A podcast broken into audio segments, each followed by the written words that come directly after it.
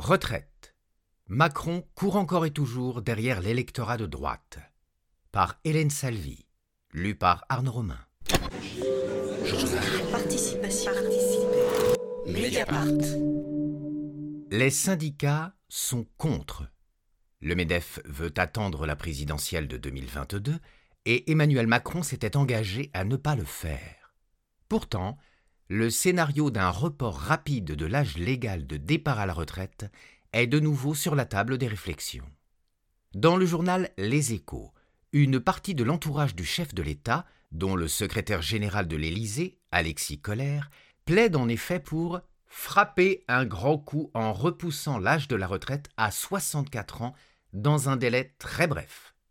Très bref, car cette mesure pourrait être inscrite dès le projet de loi de financement de la sécurité sociale, PLFSS, pour 2002, voté à partir d'octobre au Parlement. Du côté de l'Élysée, personne ne confirme à ce jour ces informations, vraisemblablement tirées d'un document de travail des services administratifs. Pour autant, l'entourage d'Emmanuel Macron n'écarte pas l'option d'une réforme dans les prochains mois. Est-ce qu'il faut le faire maintenant? C'est la seule question qui se pose, affirme un conseiller du chef de l'État persuadé qu'il existe désormais un consensus autour du travailler plus. Mardi, sur CNews, Bruno Le Maire a également déclaré C'est l'intérêt des Français et l'intérêt de la France que tout le monde, globalement, que notre pays travaille davantage. Interrogé sur le calendrier, le ministre de l'économie, des finances et de la relance ne s'est pas risqué à griller la politesse au président de la République, censé s'exprimer d'ici au 14 juillet. Il a toutefois souligné Moi, mon expérience, c'est qu'on n'a jamais intérêt en public à remettre à demain ce qu'on peut faire aujourd'hui.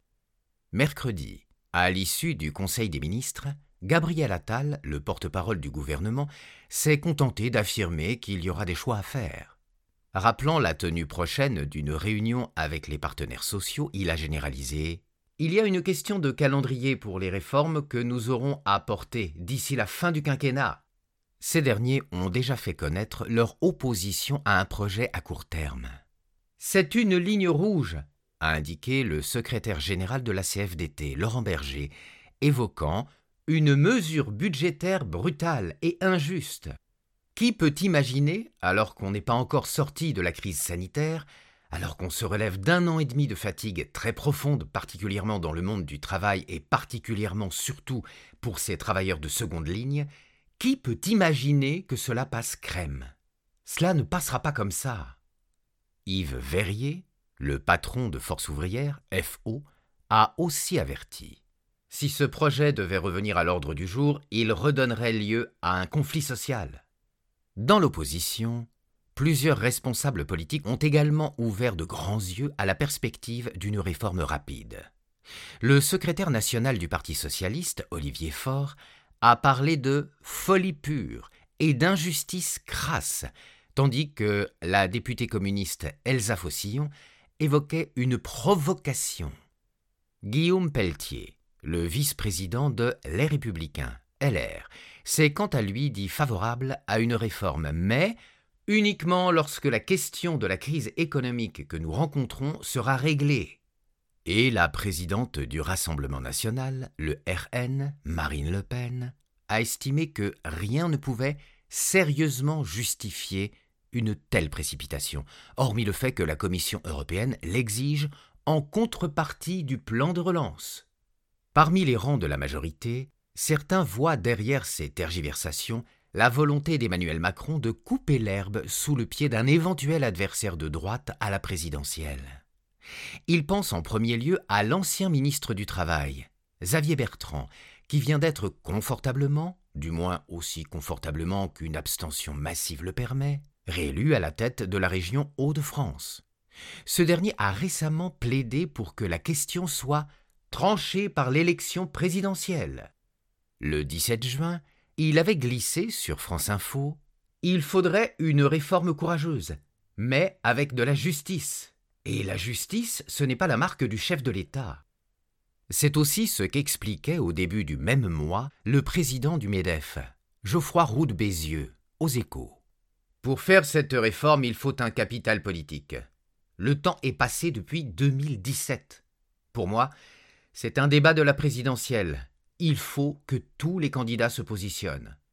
Des arguments balayés par l'entourage du chef de l'État qui évoque un moment d'urgence économique. Un conseiller rappelle La situation n'est plus du tout la même qu'en début de la crise sanitaire. Au printemps 2020, il y a une question qui n'existait pas. C'était celle de la dette. Aujourd'hui, on sort avec une dette à 120%, et on voit ce que ce sujet est en train de monter. Les yeux rivés sur les sondages, l'Élysée lie le sort d'une éventuelle réforme des retraites à celui de la relance économique. Il balaie les comparaisons et le souvenir de la mobilisation sociale de fin 2019, début 2020, en expliquant que le mantra collectif n'est plus le même. Début juin, le président de la République avait déjà affirmé lors d'un déplacement dans le Lot Je ne pense pas que la réforme qui était initialement engagée puisse être reprise en l'état, en tout cas, pas dans les mêmes termes. Rien n'est exclu, avait ajouté celui qui estimait encore en avril 2019 que ce serait assez hypocrite de décaler l'âge légal, tant que le problème du chômage ne serait pas réglé. Le problème n'est toujours pas réglé, et pourtant, au gouvernement, beaucoup semblent s'être pliés à l'idée d'une mesure strictement paramétrique. Le ministre des Solidarités et de la Santé, Olivier Véran, a notamment indiqué On n'augmentera pas les impôts, ça c'est certain. En revanche, la question de la durée de travail, elle se pose pour équilibrer les finances publiques. Repousser l'âge de départ à la retraite à 64 ans Il faut le faire, tout le monde le sait. Et dans les faits, c'est déjà le cas, nous assure un autre ministre. Pas certain que cela entraîne une véritable mobilisation sociale. C'est pourtant la crainte de tous ceux qui, parmi les proches d'Emmanuel Macron, préféreraient repousser l'échéance. Devant l'association des journalistes parlementaires, l'AJP, François Bayrou, le président du Modem, a affirmé Je ne crois pas beaucoup qu'une réforme puisse aboutir avant l'élection présidentielle compte tenu de la sensibilité du sujet. Dans l'écosystème macroniste, nombreux sont ceux à partager ce sentiment. Pour eux, le chef de l'État, qui escompte être réélu, ne s'aventurera pas dans une entreprise aussi impopulaire. Mais qu'importe le lancement effectif de la réforme, explique-t-il, l'essentiel est de porter le débat. D'abord, en répétant comme une évidence qu'il faudra travailler plus, puis en contraignant les autres candidats de 2022 à se positionner, pour enfin installer dans les esprits cette image de réformateur invétéré dont rêve la droite. Car c'est bien l'électorat de droite classique dont le goût pour l'orthodoxie budgétaire et les politiques d'autorité n'est plus à démontrer, que le président de la République entend finir de convaincre. Or, comme l'ont encore prouvé les élections régionales et départementales, cet électorat est aussi celui qui se mobilise le plus. Dans ce contexte, une réforme des retraites visant à réduire rapidement les dépenses ou à tout le moins la promesse de la mise en œuvre inéluctable, comme le répètent à l'envie les macronistes, fait office de starting block. C'est le coup du quoi qu'il en coûte, faire comprendre à ceux qui iront aux urnes en 2022 qu'ils ne le feront pas pour rien.